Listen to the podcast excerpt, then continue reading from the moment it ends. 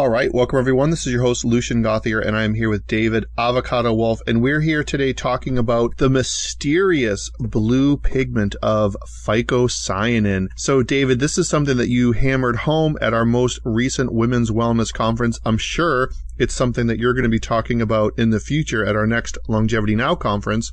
But for people listening now, let's talk about this very interesting and unique pigment. Let's look at the backstory of it and let's then hone in on where we can utilize this pigment for our health. Fantastic. Phycocyanin comes into being as an accessory pigment to chlorophyll. So it helps chlorophyll do its job. And it's possible that it does some energy production work itself. There's more evidence that's indicating that it itself is a light harvesting compound, which means it can convert light into usable energy for blue green algae. That's where it's found. The most common blue green algae that contain phycocyanin are spirulina and AFA blue green algae. Phycocyanin falls into a category of water soluble phycobiliproteins, and it's perhaps the greatest of all of them. It has a jeweled structure. It's very interesting in its structure. It's very organized. It's very symmetrical. It looks like a crown. I mean, it's just got this most incredible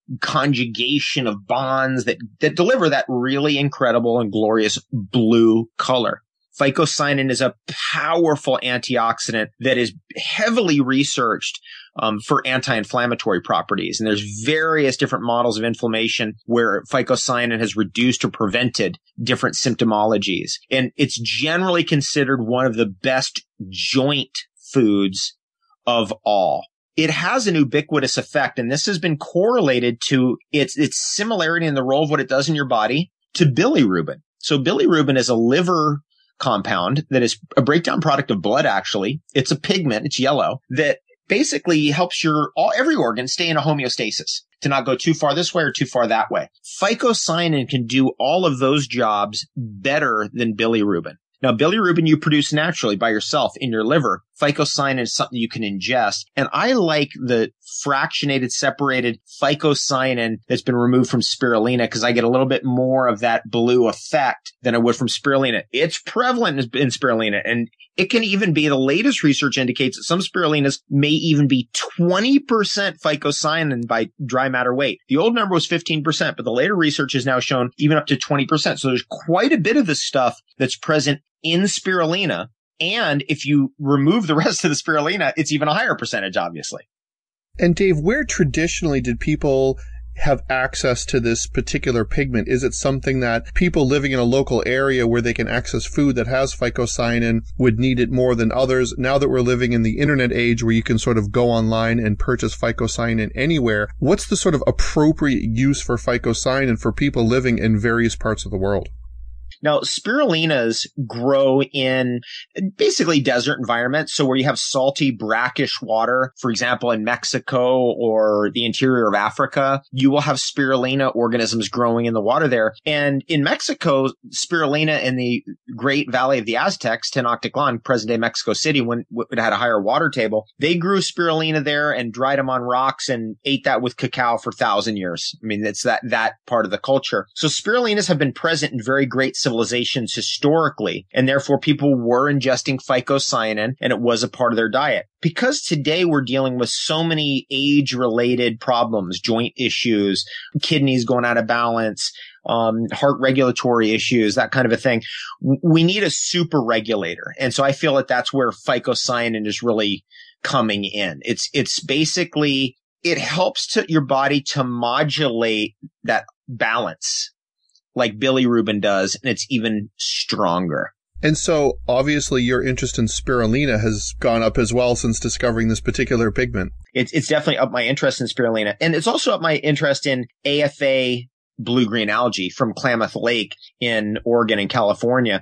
Now, Klamath Lake contains a wild blue green algae that has quite a high amount of phycocyanin. It's, it's up there, you know, 15% or so, just like you see in spirulina. And this is, you know, one of the major factors of why AFA blue green algae, in my opinion, is one of the great superfoods of the present and of the future because phycocyanin is so gentle. It's, it's water soluble, so bioavailable, so easy. And here's a wild food source of it that goes back thousands of years of human use of eating that algae and it's it's the difference between spirulina and AFA blue green algae is that AFA is more wild. It's a wild food, whereas spirulina is usually domesticated. So you, there's a difference in an energetic property there, but they're both extremely rich sources of phycocyanin, and so they both have their role. AFA blue green algae more of a winter thing, cold weather thing. Spirulina more summer. It's more cooling energy. And for creating blended drinks with phycocyanin at the event, you created a pretty awesome elixir with our phycocyanin extract powder. Let's talk about that, that phycocyanin in a blended drink, specifically in NutriBlast. What are some of the key ways that you find that you get that in and what do you mix it with? Because I know a lot of your alchemy with food colors has to do with stacking different colors and pigments together. What are some of the things that you can combine with phycocyanin to make it alchemically a really potent potent drink? How do you increase the absorption? How do you increase the efficacy of the other pigments as well?